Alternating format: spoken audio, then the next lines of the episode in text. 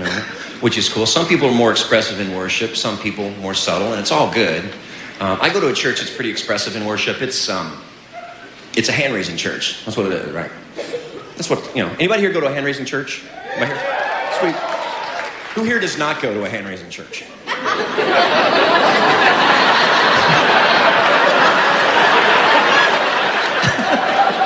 Some of you are trying, you're like, I can't.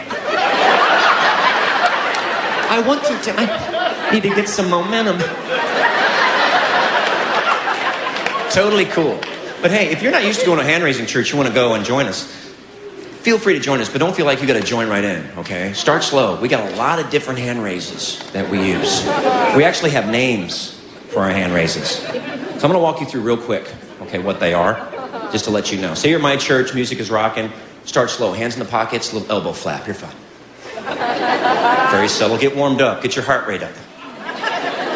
When you're warmed up, start with the first one. Ready? Carry the TV. Carry the TV. That's our first one. Very subtle. Go to big screen. Big screen, a little wider. Next one's my fish was this big. My fish was this big. If you're a liar and go out there, that's fine. Don't worry about it. Jesus loves you. Grace. Next one's hold my baby. Hold my baby. Got dueling light bulbs. That's our next one, dueling light bulbs. Got goalpost. Everybody knows goalpost. Throwing a heartburn. A lot of people like to do heartburn. Double heartburn, right back to goalpost. What's my favorite? Mufasa. Mufasa, that's my favorite.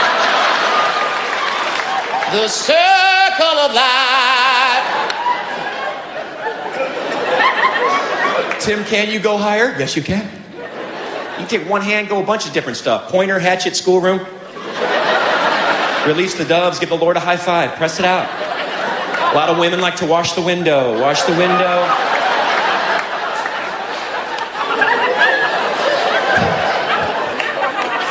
And when you're comfortable there, go for the big three. Village people, Rocky, touchdown. There you go. There's your big three.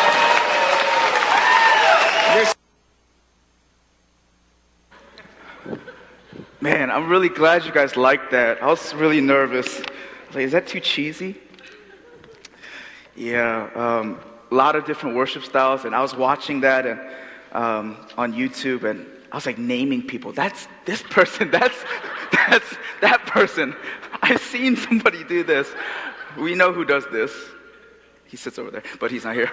Um, a lot of worship styles, and I love it. And you know, today I, I'm going to be talking about uh, true worship. True worship. And it's interesting. And uh, I was asking myself when I titled this sermon, uh, "Can we get rid of some of the the reverb?" Or, uh, uh, uh. thank you. That's perfect. Um, I was asking myself, what is true worship, right, as opposed to not true worship? And there is a distinction, as we'll see. Um, we're just going to go jump right into the word. Let's go to John 4. John 4, and I'm going to read verses 1 through 26 for us. John 4.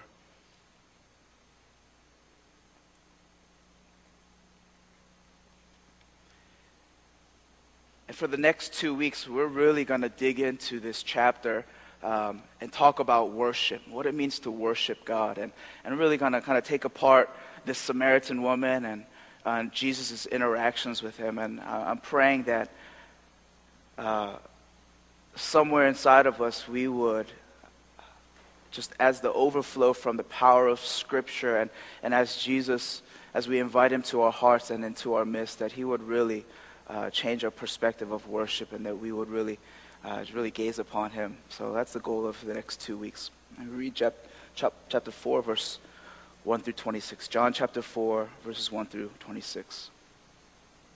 It says this The Pharisees heard that Jesus was gaining and baptizing more disciples than John, although in fact it was not Jesus who baptized, but his disciples.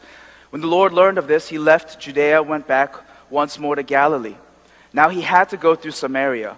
So he came to a town in Samaria called Sychar, near the plot of ground Jacob had given to his son Joseph. Jacob's well was there, and Jesus, tired as he was from the journey, sat down by the well. It was about the sixth hour. When a Samaritan woman came to draw water, Jesus said to her, Will you give me a drink? His disciples had gone into the town to buy food. The Samaritan woman said to him, You are a Jew and I am a Samaritan woman. How can you ask me for a drink? For Jews do not associate with Samaritans. Jesus answered her, If you knew the gift of God and who it is that asks you for a drink, you would have asked him, and he would have given you living water. Verse 11 Sir, the woman said, You have nothing to draw with, and the well is deep. Where can you get this living water? Are you greater than our father Jacob, who gave us the well and drank from itself, from it himself, as did also his sons and his flocks and herds?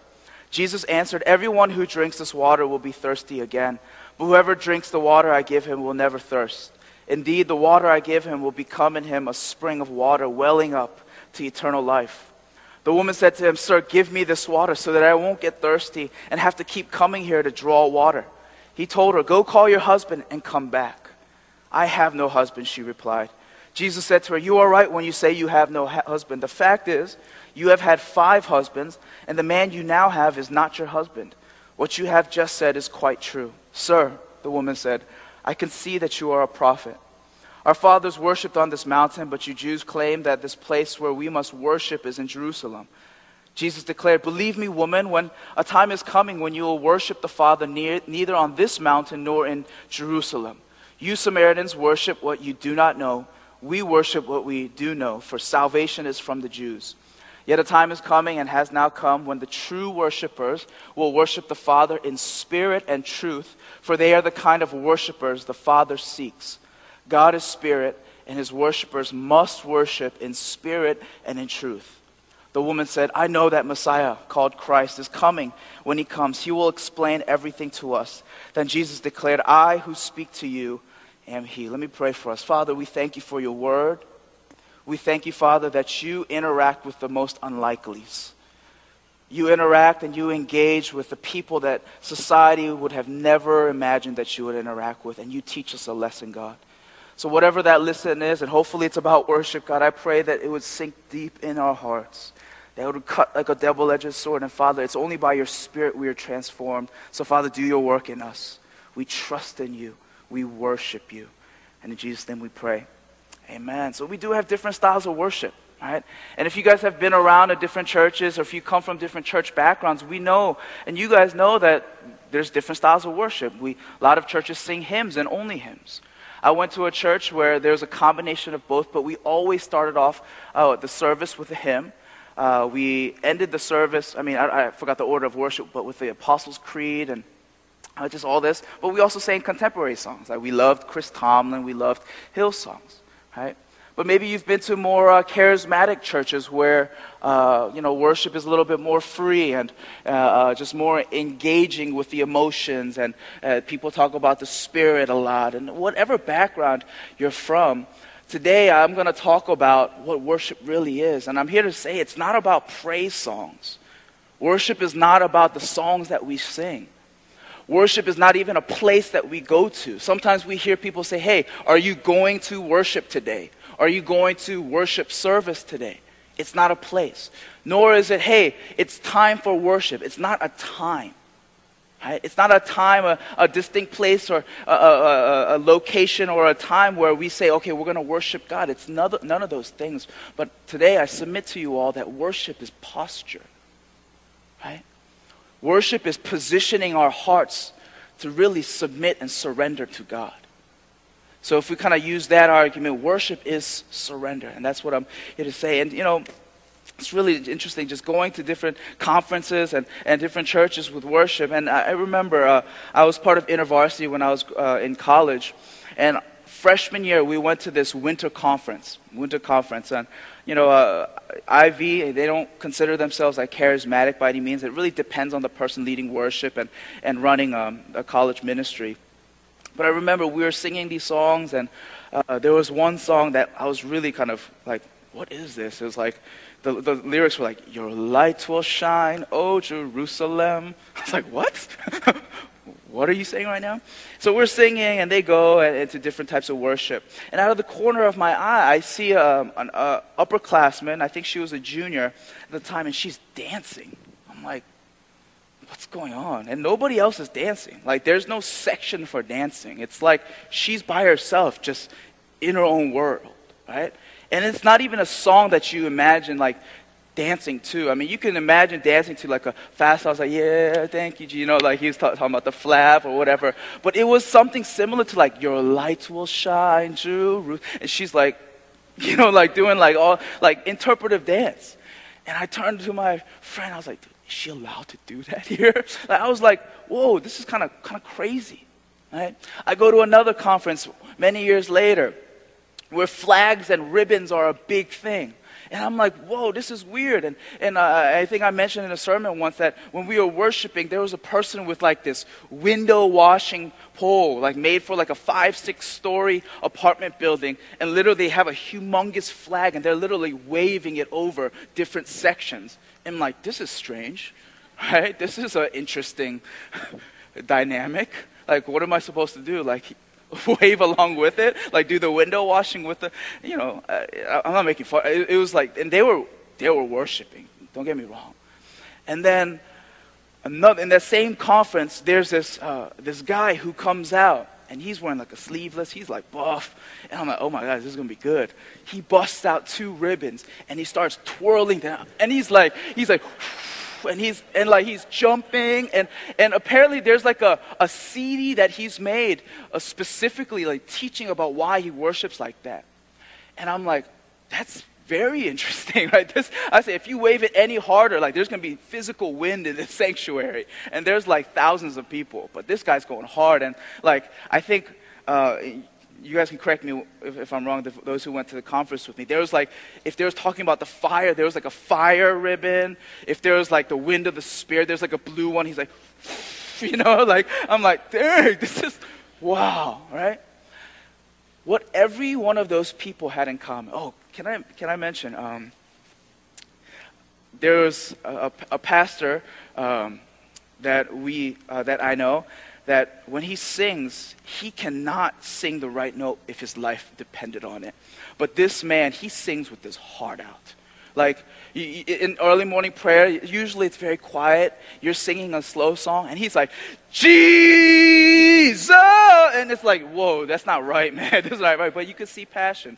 But what all those things have in common is this thing, is that they're giving Jesus everything. Right?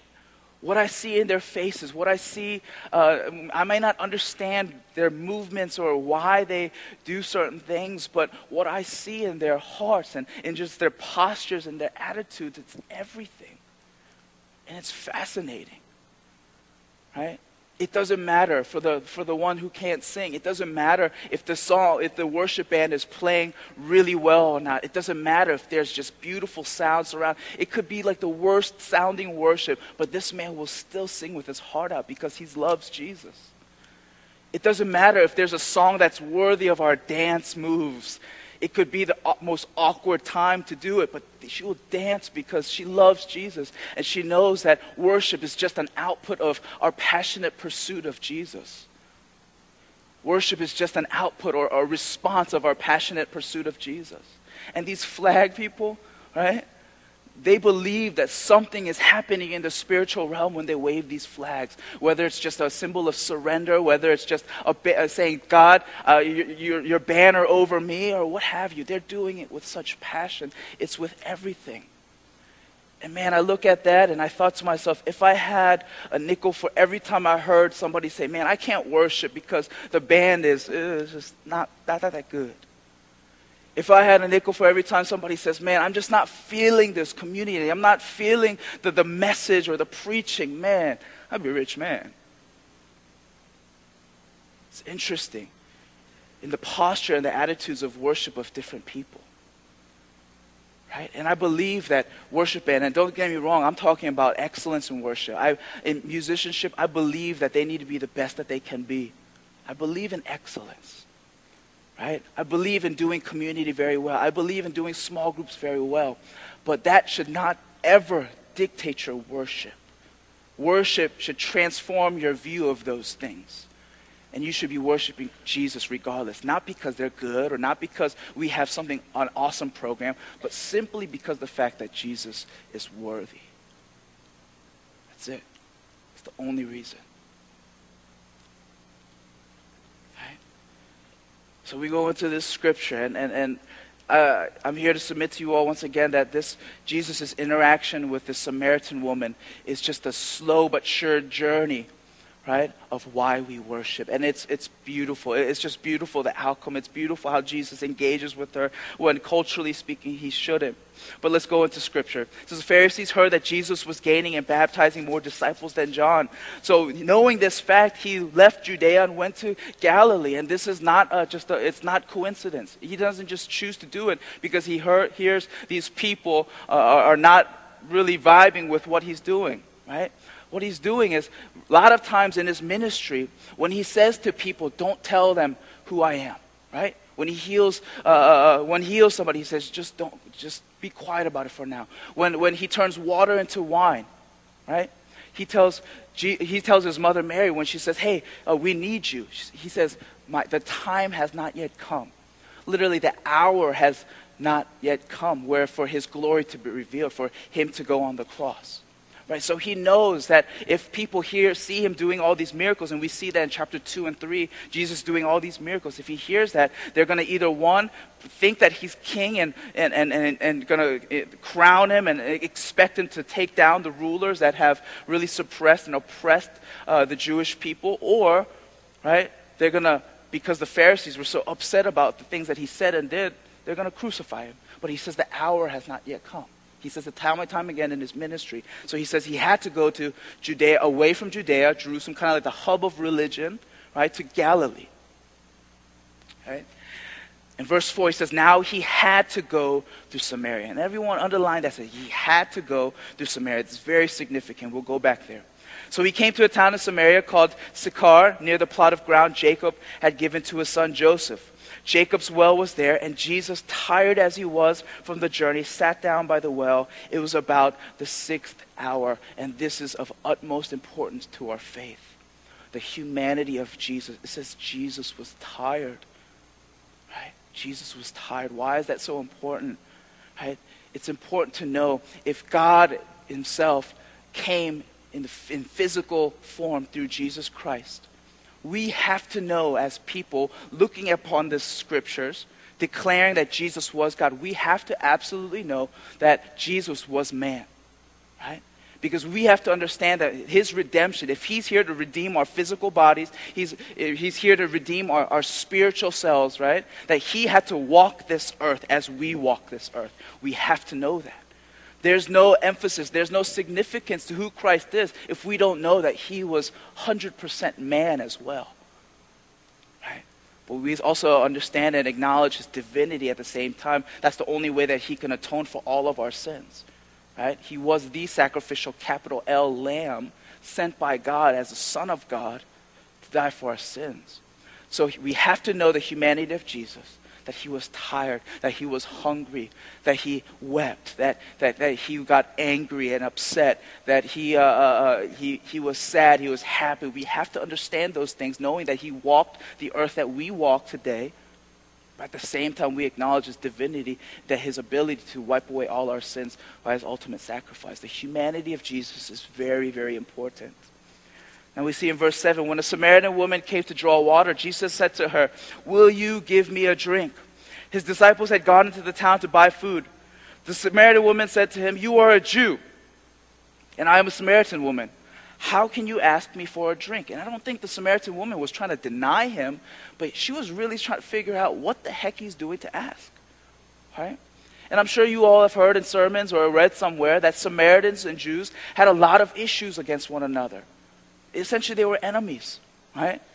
Like way back when, when, when uh, Israel as a nation is established, we know uh, just because of different events that the nation of Israel was split into the northern Israel and the southern kingdom, Judah, right?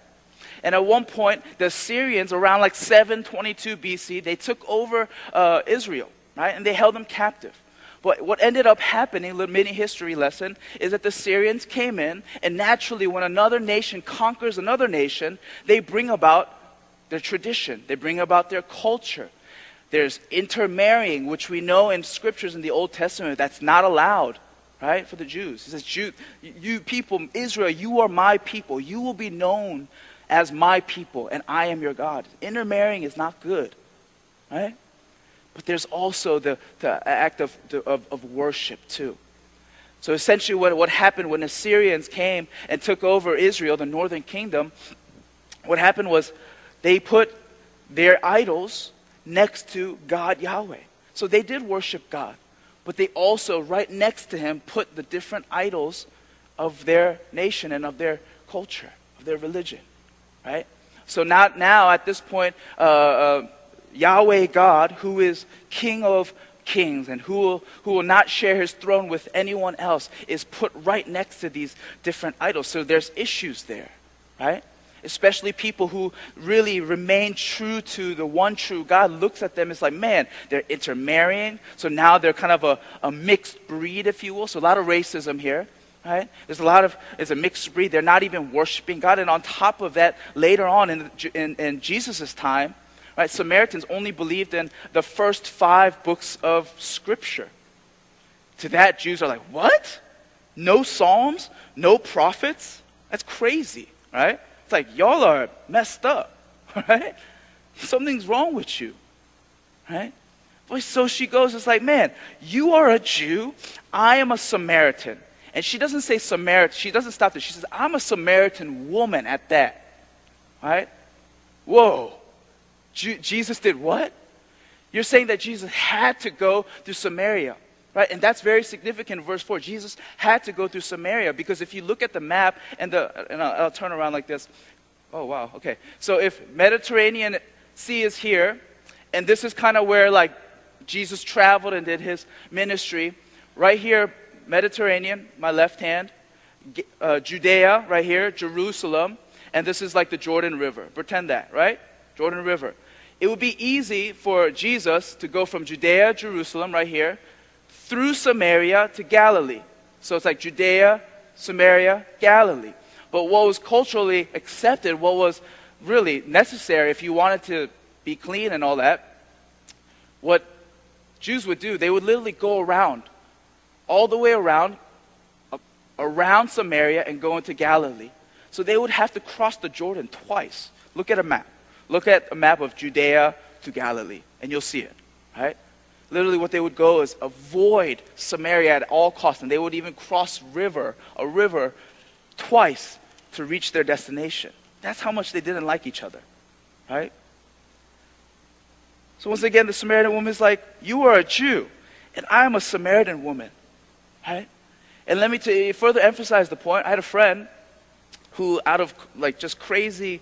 Uh, I don't know, grace of God and favor of God, he was invited uh, to be a part of uh, Cowboys uh, Chapel, like the Dallas Cowboys, not like some high school team. The Dallas Cowboys, you guys know who they are, right? Football team. Dallas Cowboys Chapel, right? Because one of his friends got invited and they were playing in Philly against the Eagles. It's like, what?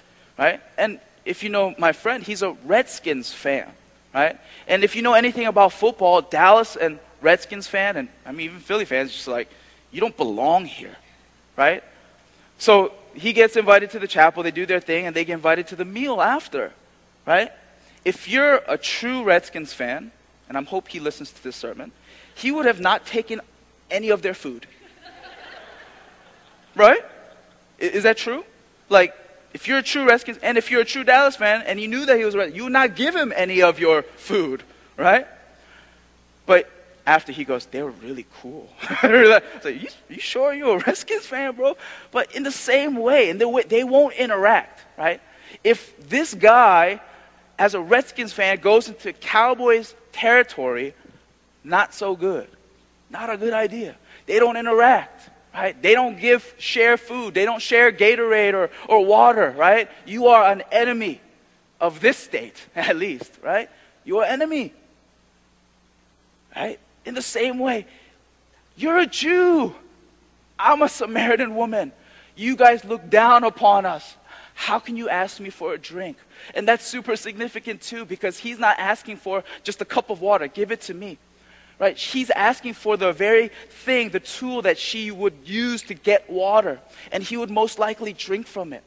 And the thing is, even though there's a lot of enmity between the two cultures, right?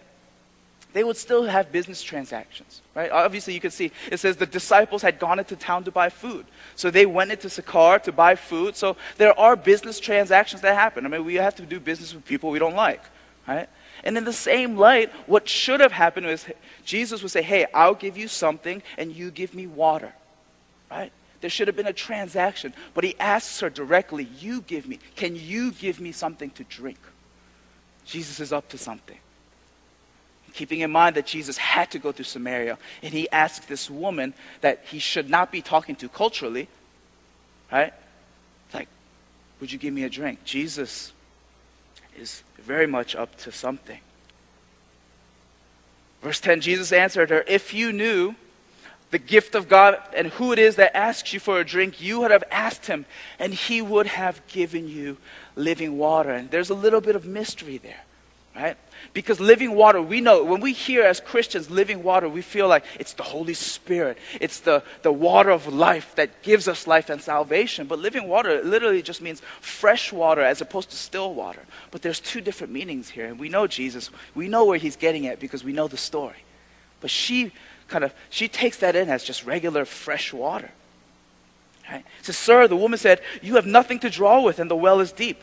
Where can you get this living or fresh water? Are you greater than our father Jacob, who gave us the well and drank from it himself, as did also his sons and his flocks and herds? Are you greater than the one, right, who gave us this land? And Joseph, when he dis, uh, Jacob, when he distributes the land to his sons, gives Joseph a plot of land, and that's this is where they're at, right? So you're saying you're greater than Jacob, the, the, the Jacob that we know is is pretty famous in scriptures. Are you greater than him to say that you can give me better water than this? Right? But let's go back to what he says. He says, If you knew the gift of God and who it is that asks you for a drink, you would have asked him and he would have given you living water. The living water is not the main point here. He doesn't talk about living water. She hears that because we know that she's thirsty. That's why she's at the well. Right? She has to get water. But he says living water, she hears living water, but what he's focusing on is himself.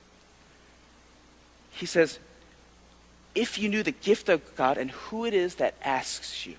Let me give you a food example, because I like food. Right? For those of us who went to fasting retreat, we're hungry by the end, right? We have Golden Corral in walking distance. So you go to Golden Corral. And you know, there's people who think they're really good at buffets, right?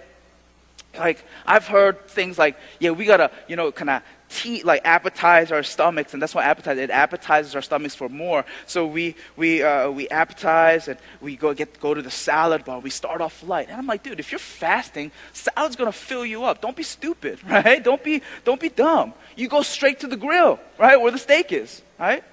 If you had, let's say I was coming, we were all, we worshiped, we had a great time at fasting retreat, and I say, hey, let's go to Golden Corral. On me. Seven bucks a pop. I love it, right?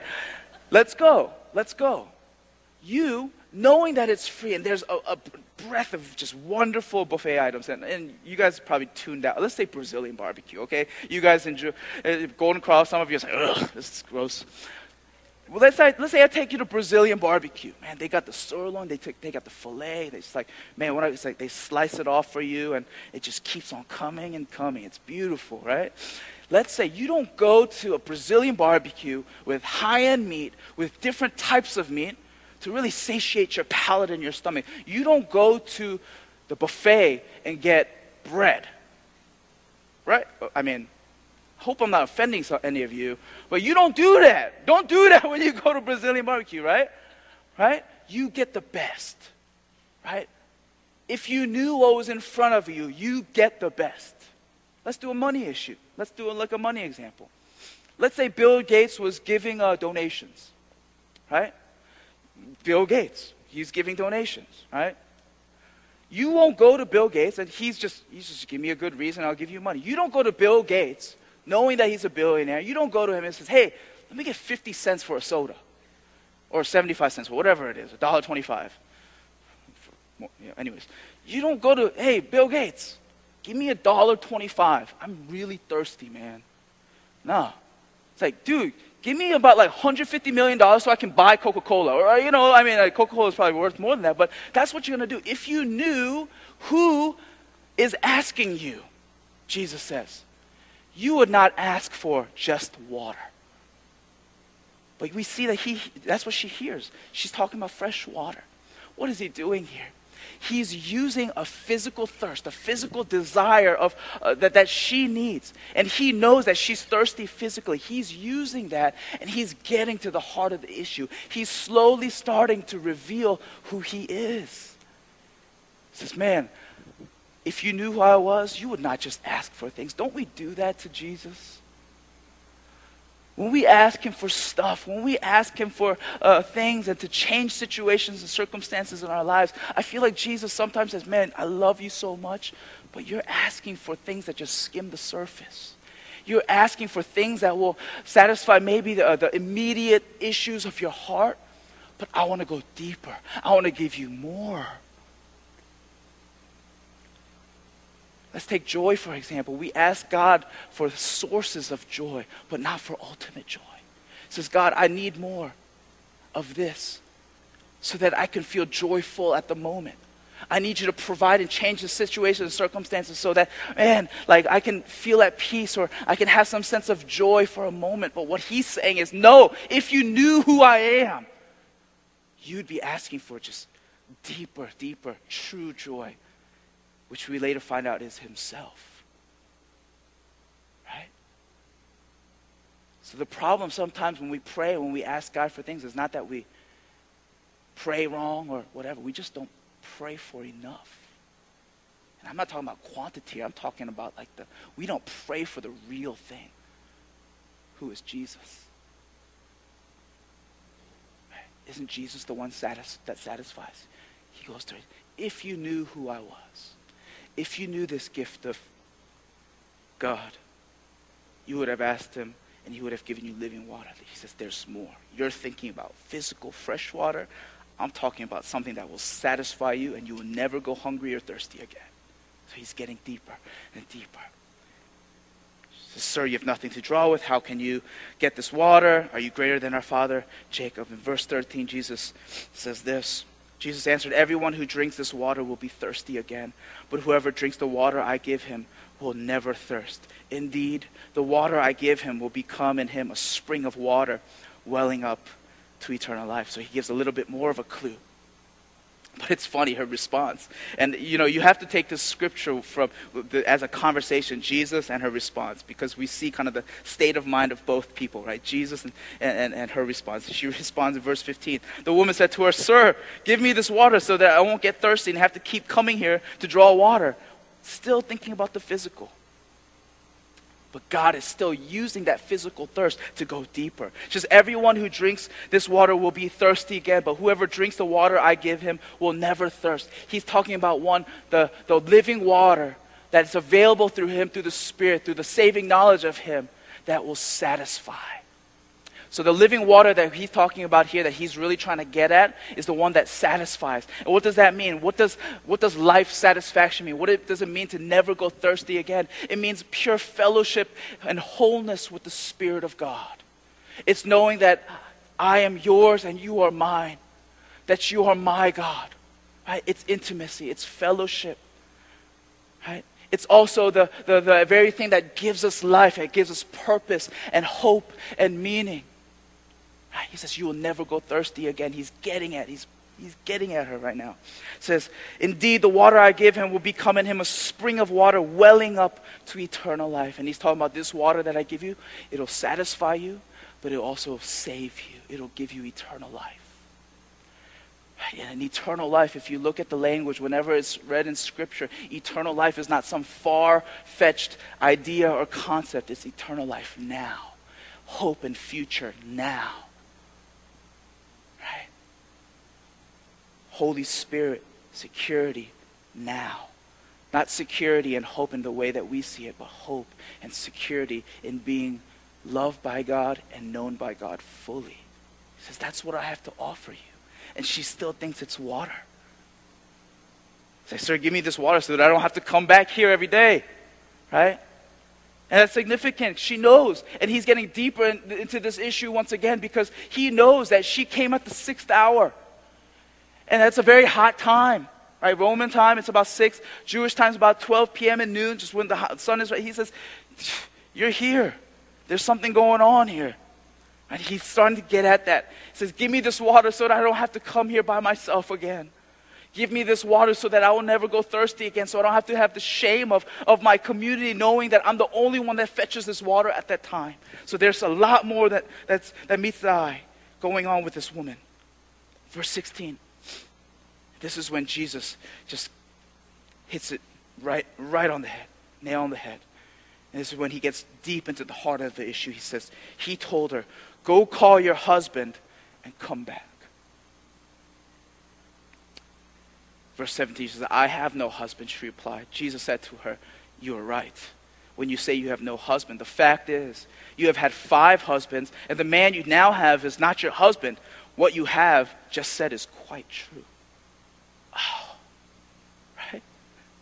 So you, you don't have a husband. You're absolutely right. Matter of fact, you've had five husbands, right?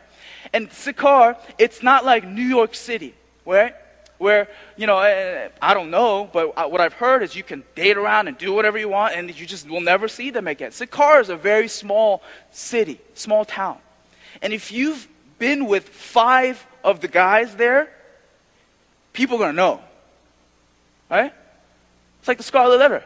It's like, you might as well just put a big old A on your te- chest and then just walk around. It's like people know. It's like, hey, there's that woman. hey, she's, she's coming around. She's, it's, it's time for her to go to the work.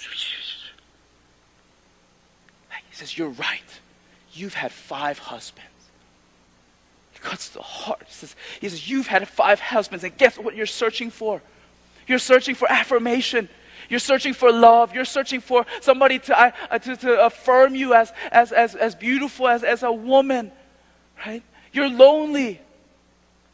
You're just, you're broken.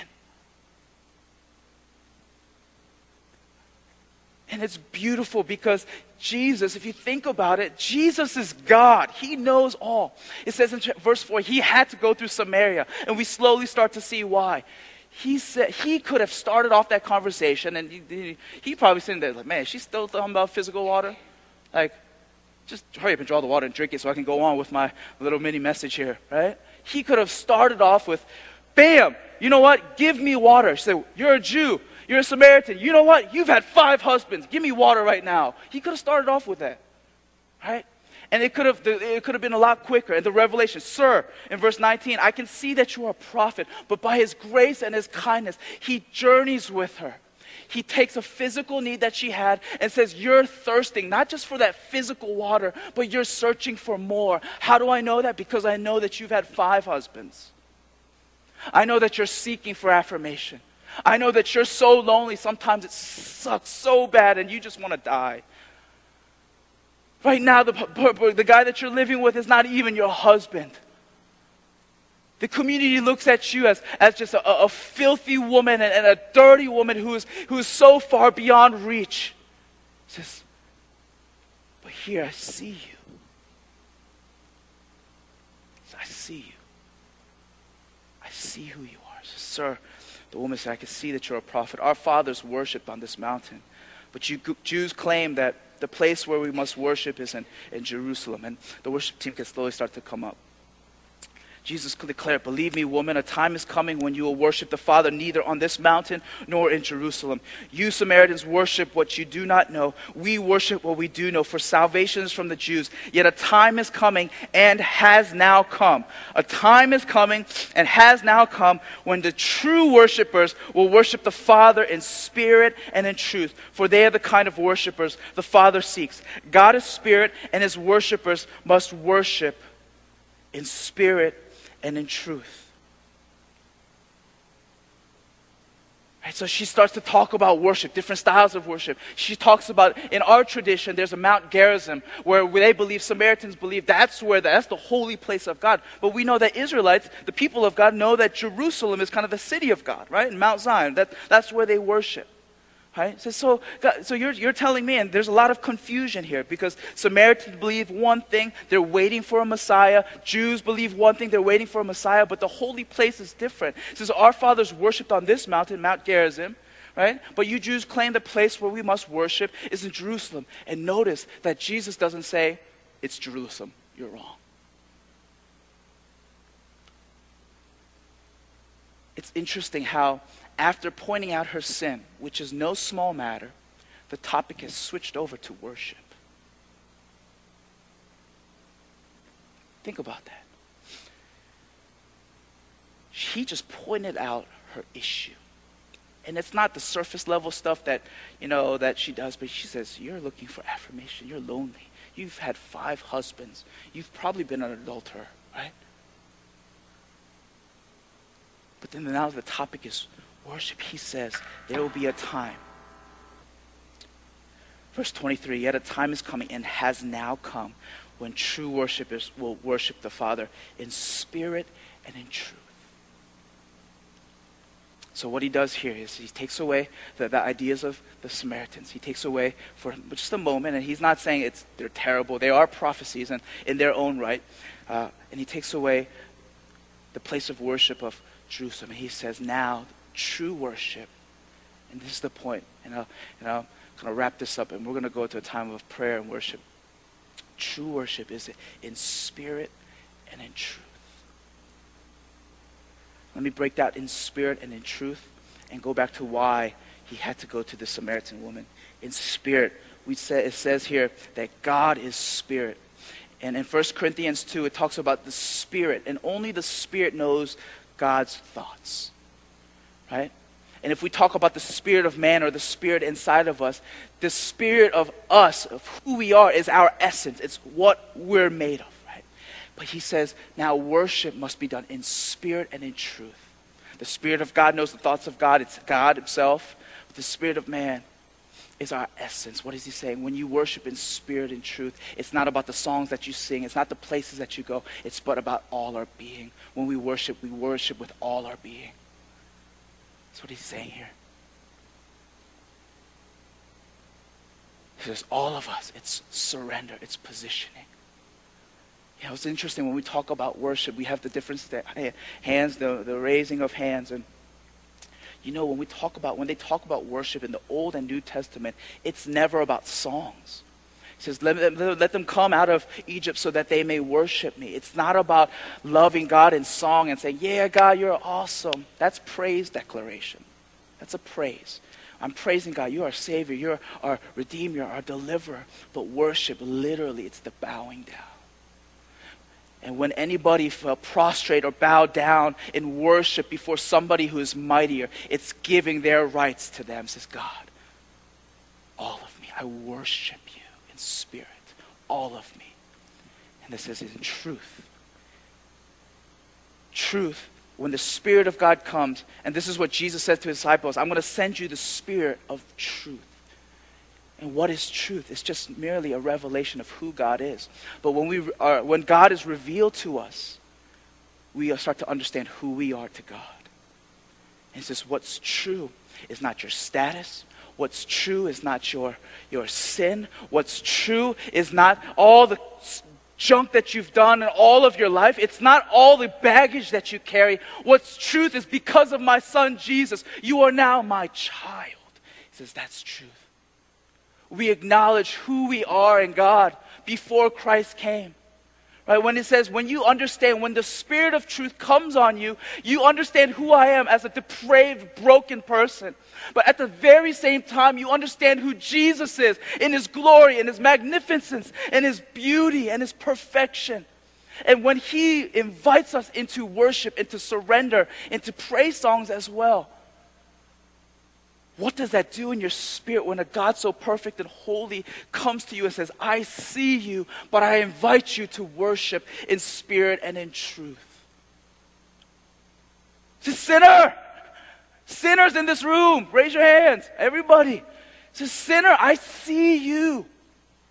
But worship in spirit and truth. Give me all of who you are. But know this that I am your God that redeems you and has the power to redeem you. Worship me in truth, knowing that you are a child of God, son or daughter of God, that I wholly accept because of Jesus.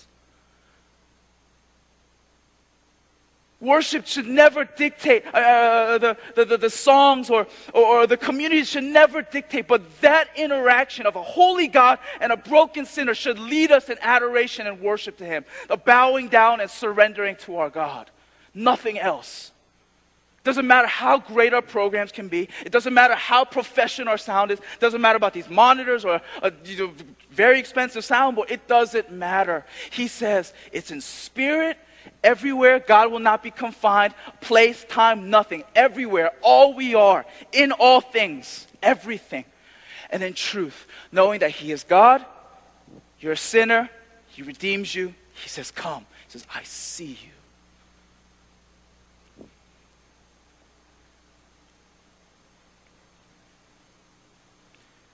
The woman said, I know that Messiah called Christ is coming. When he comes, he will explain everything to us. Then Jesus declared, I who speak to you am he. And that's kind of like the climax at this point. Samaritans and Jews, both alike, they were waiting for this Messiah right, to save them, to make sense of all these things, to make sense of all these ethnic wars, to make sense of all this enmity, to make sense of what it really truly means to worship God. But he says, put that aside, put tradition aside, put place and time aside. It's worshiping in spirit and in truth. And he looks at her and he says, The one you speak to, I am he. When Jesus comes, everything is different. When Jesus brings clarity, he brings truth, who he is and who you are. When he starts to reveal to you, worship is about in spirit, and we start to acknowledge when we give it to him, says, I surrender all to you. Everything should be different.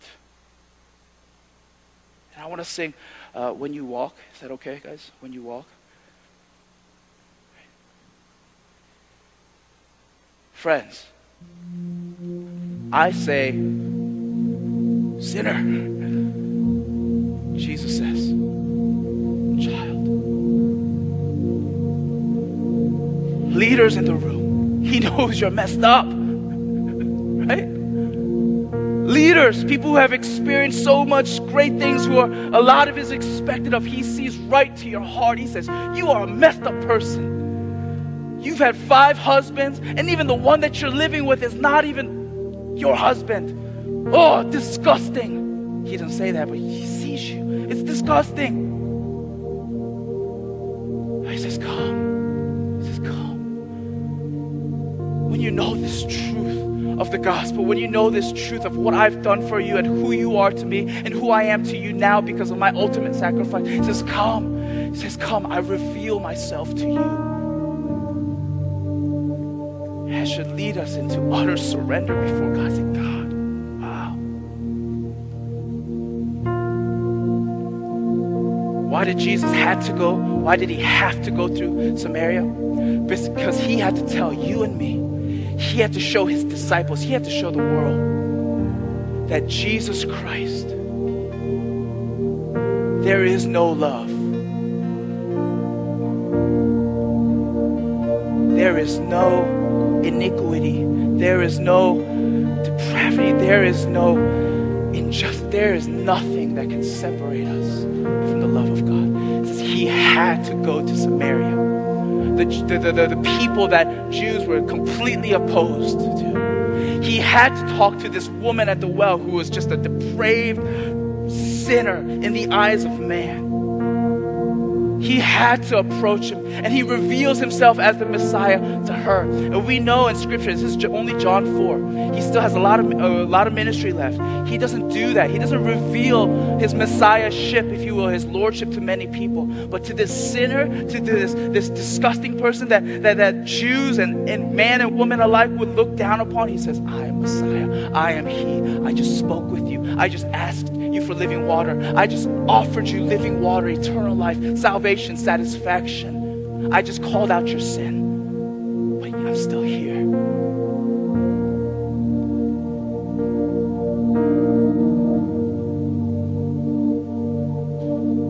When you walk into the room, Jesus, everything changes. When you walk into the room, sickness starts to vanish because that's who you are, God. Because in you there's no sickness.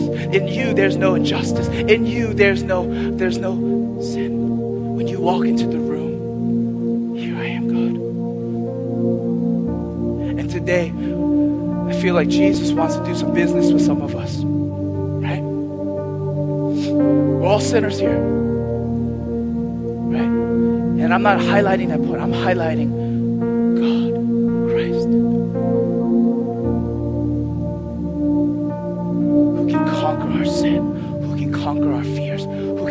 conquer the things that we say we can't do, who can conquer all things. I believe Jesus is looking directly into our hearts and our souls. I see you. You messed up. Son, daughter, you messed up. But I still invite you to worship. Worship is when we have nothing left to hide. God, I see you see me. My brokenness, my sin, you see me. But Lord, you are good. You welcome me.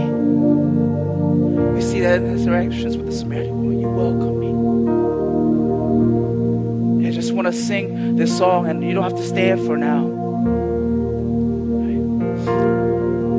It's just like the words of this song just, just wash over you. Lord, when you walk into the room, Lord, everything is different.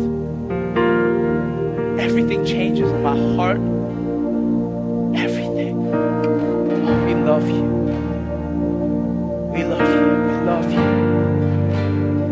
eyes closed, Lord. We love you, God.